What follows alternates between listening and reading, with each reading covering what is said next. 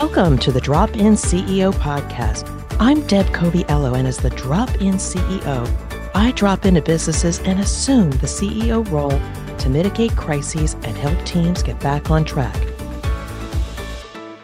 This podcast is about helping the C-suite leader to navigate challenges with confidence. For today's leader, I'm here to help you get back on track. Tomorrow's leader, let me partner with you to learn the secrets of the C-suite. Wherever you're at in your career, this is the podcast for you. Hello, I am Deb Coviello, founder of The Drop-In CEO, and I am grateful you've joined us on another episode of the podcast where week after week, I get to share amazing insights with you from guests. But on Fridays, I have the distinct pleasure of sharing some of my insights with you. And this week, I am just excited about some of the feedback I've been getting about the podcast. I would love to share with you first. I mean, after all, this is you and I having a conversation. I'd love to just start with a little chit chat before we get into this week's insights. So I'm super excited. I am so excited because a colleague of mine who is going through a transition shared with me that their issue so resonated with the insights also shared by Wayne Howard, who was a recent guest on my show. They said that his insights were so relevant to where he was at this moment in the area of leadership, mentorship, and all of those qualities that are necessary to be able to successfully operate in the C-suite. And I would encourage you, if you have not heard the episode by Wayne Howard, be sure to check it out, glean his insights, and connect with him and let him know how you found him.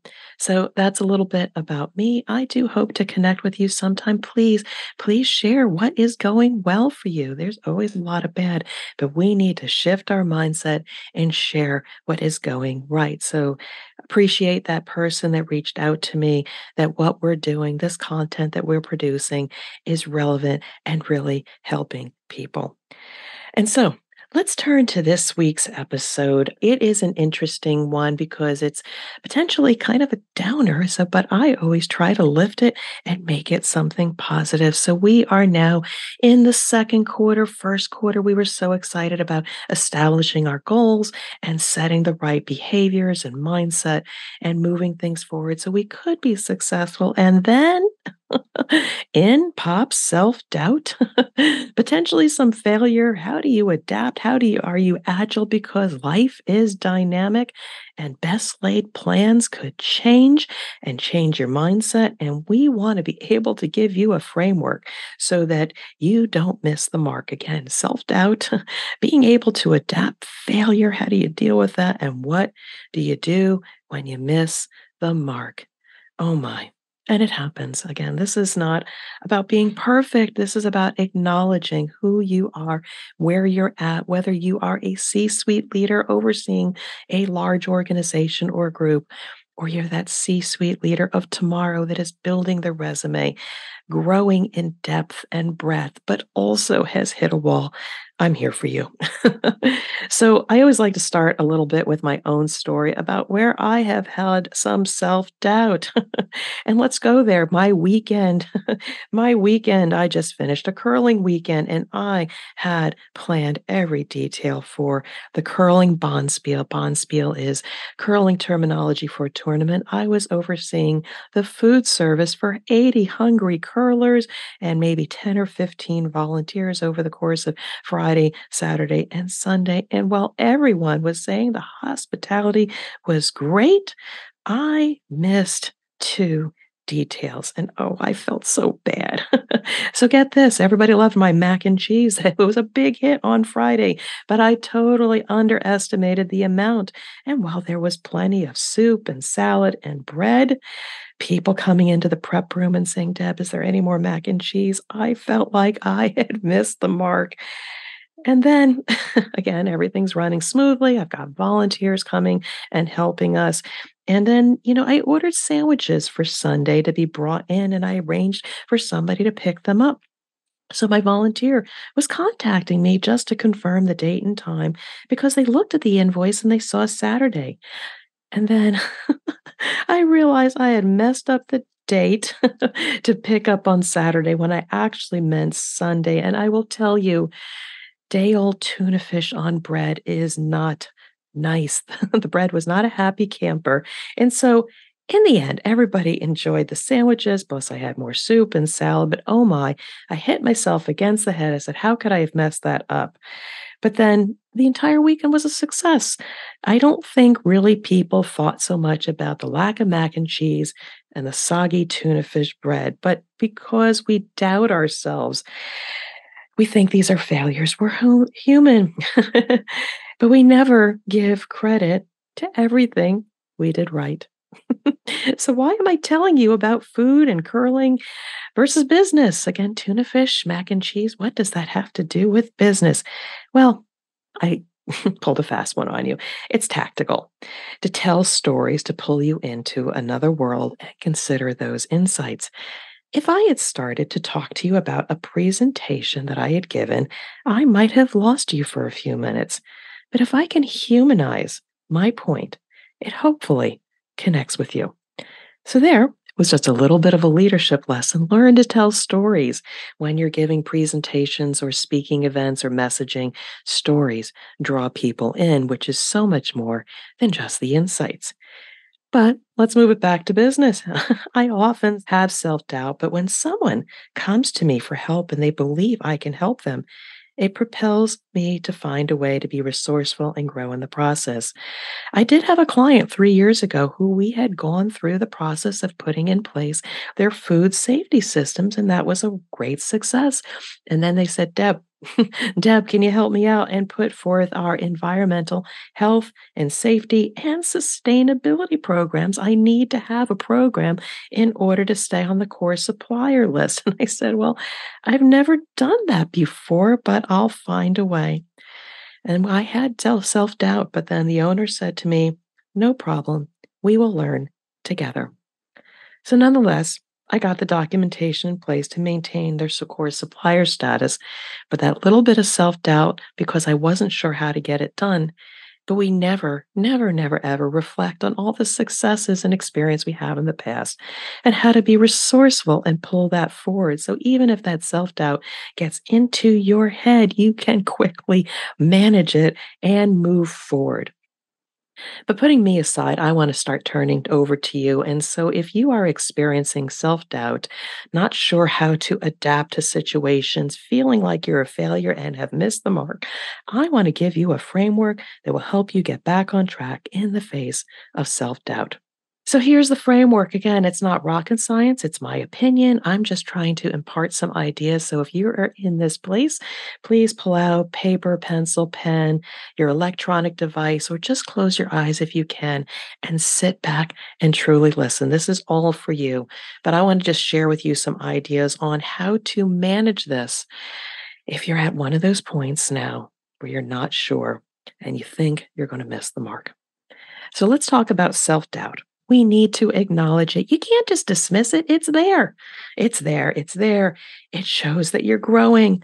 I want you to reflect on why you feel this way. Did anyone else doubt you in the last year?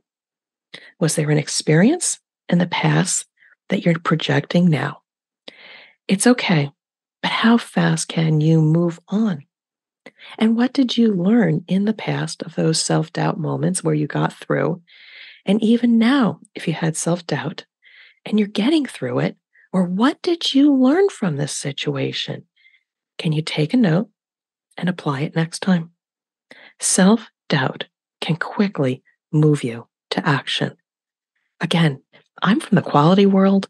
We have the quality framework of plan, do, check, and act, the PDCA cycle, for which you can plan and execute. That's the doing. And you can check it. And when you check and you say, oh, that didn't go well. I'm not on track. Oh, that was not received really well. This is where we grow. You have an opportunity to ask abundant questions of yourself or others. What could have been done better? What can you apply for next time? I bet you most of what you've learned in that moment of self-doubt, you didn't have the resources around you. You found a way through. And that's that resiliency of being able to apply what you learned and do something different. So let's go back to my Bonspiel food delivery this weekend. This is not in the script, but I'm going to bring you back to my story. I now know. Make more food. Make more food because it will never go to waste. Even after the weekend was over, those hungry curlers who kept eating all weekend, they had takeaway boxes and they took food for the ride home. And our curlers that came in Sunday night, there was a little extra and they came away fulfilled as well. So never, ever worry about having too much food. Make sure I have a little bit more. And oh my, I will triple check that receipt over and over again when I do catering orders, just to make sure all the logistics lined up. But I'll tell you all of the other logistics, my husband, we're doing errands, cooking steaks, and all the different members, we were successful. But even when I doubted myself, I now have learned a few things that I can apply to next year, which leads us into the next thing, adaptation, agility. With this new insight that you have learned, can you create a system that helps you to adapt to self-doubt, failure, action, improve, and repeat? It's what we do with when those moments of self-doubt and how we get through it, how do we adapt it for the future? It is a survival mechanism. You've heard of survival of the fittest. These are the people who become agile and are able to move forward with a new current state. Did you make a mistake on a presentation? Could you have had it reviewed by others in advance? And if yes, can you do this going forward to minimize risk? I bet you can. You've learned something new. And so is it really self-doubt any longer? Really, it's like we learn stuff. Oops, that didn't work. But how quickly can we learn, adapt, apply, improve, and repeat? I wanted to take a moment to remind you that a recent study showed nearly 60% of leaders feel depleted at the end of the day. And this feeling is a key indicator of burnout and makes it difficult to lead and inspire others. If you've ever experienced that restless exhaustion, you know why CEOs are amongst the most likely candidates for experiencing job frustration. I wrote The CEO's Compass, your guide to get back on track, to confront those feelings and create a plan that is sustainable for you and your organization. I created a 7-point assessment that will help you figure out your problems in days, not months. And it includes so many resources, worksheets, videos, and much, much more. If this is you, please head over to my website, dropinceo.com, and click on my products, The CEO's Compass, and order yours on Amazon or other outlets. And now, back to the conversation. So, I've given you a little bit there, but let's talk about the third dimension, failure, because I think society sets us up for you succeed or you fail. I mean, going back to grade school, when you get that red letter on your paper, 70%, you get a C-. We are graded on whether we are good or bad. And not often do we get the feedback of, oh, well, you're learning, you're improving. We're on a curve. If you do this next time, maybe you'll get that B, maybe you'll get that A. It's just black and white. So we feel like we're good or bad, success or failure. So that failure narrative sticks with us. And I don't want that for you. And even if you feel it, again, we have to acknowledge moments of failure where we may have missed the mark, but it's how quickly can we move through it. And I want to give you a mindset shift. We need to shift your mindset. In the one case out of 100 opportunities for success, you might have missed the mark one time. Now, how do you feel about being 99% successful? You wake up in the morning, you take your vitamins, you put out the trash, pack your lunch, get the kids to school on time. Why do we adopt the narrative of failure when we do so many things right over the course of the day? We remember our keys. We turn off the lights on our car before we go to work. We make sure we hold the handrail while we're walking down the stairs, while maybe talking on your cell phone. We do so many things right, and we feel so bad about that 1 out of 100 opportunities that we failed. couldn't we celebrate the 99% good and learn from when we miss the mark as an opportunity to get better every day? We're humans. Remember, we are humans. We are not robots. We are not perfect. Another way of thinking it is it gives you a great story to tell others so they can learn as well. Maybe even a laugh or two. It's what makes humanity so interesting. So celebrate the 99% success rate that you have day in and day out, and learn and adapt. Tell some jokes about that 1% failure. So repeat, self-doubt, adaptation, failure. We are in constant learning mode. And so that brings me to the end of this, but I want to now turn to you because, again, you've been listening to these insights. I hope you have taken note. But now it is on you to take some time to collect your thoughts. And where there are gaps, write them down and make an action plan. The more time you take to reflect on this and think about a recent situation where you had self-doubt.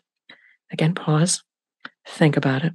When have you recently had some self-doubt? What did you learn? And then apply, and then shift your mindset to how often you could potentially be successful. Think about it. This is your moment to apply. It definitely makes a difference. And now, tag, you're it. You have an action here. Again, it isn't just about listening to this casual conversation. I put this content out there to resonate with you because I want to inspire you to think differently about yourself. I want to provide insight so you can apply them to your situation.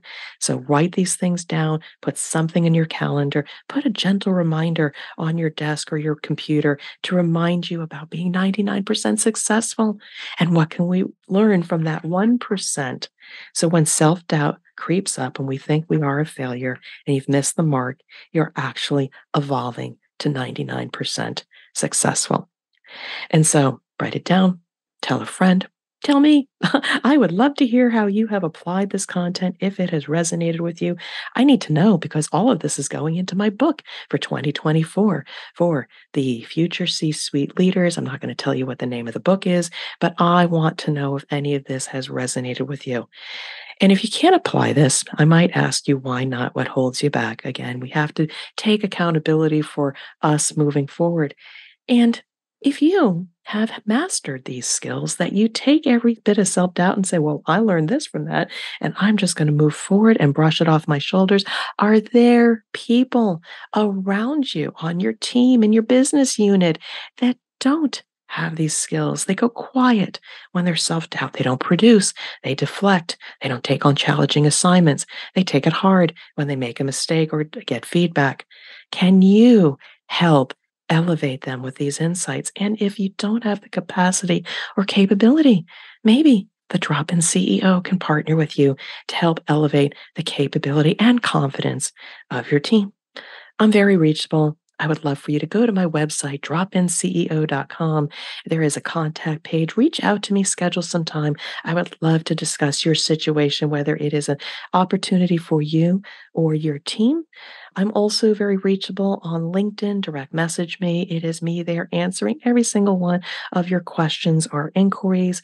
But also, I offer to you, if you simply need a support system to learn some of these insights, have a conversation with me direct, or also receive some spot coaching, not just from me, but the collective input of all those aspiring C-suite leaders who attend the Drop-In Collective.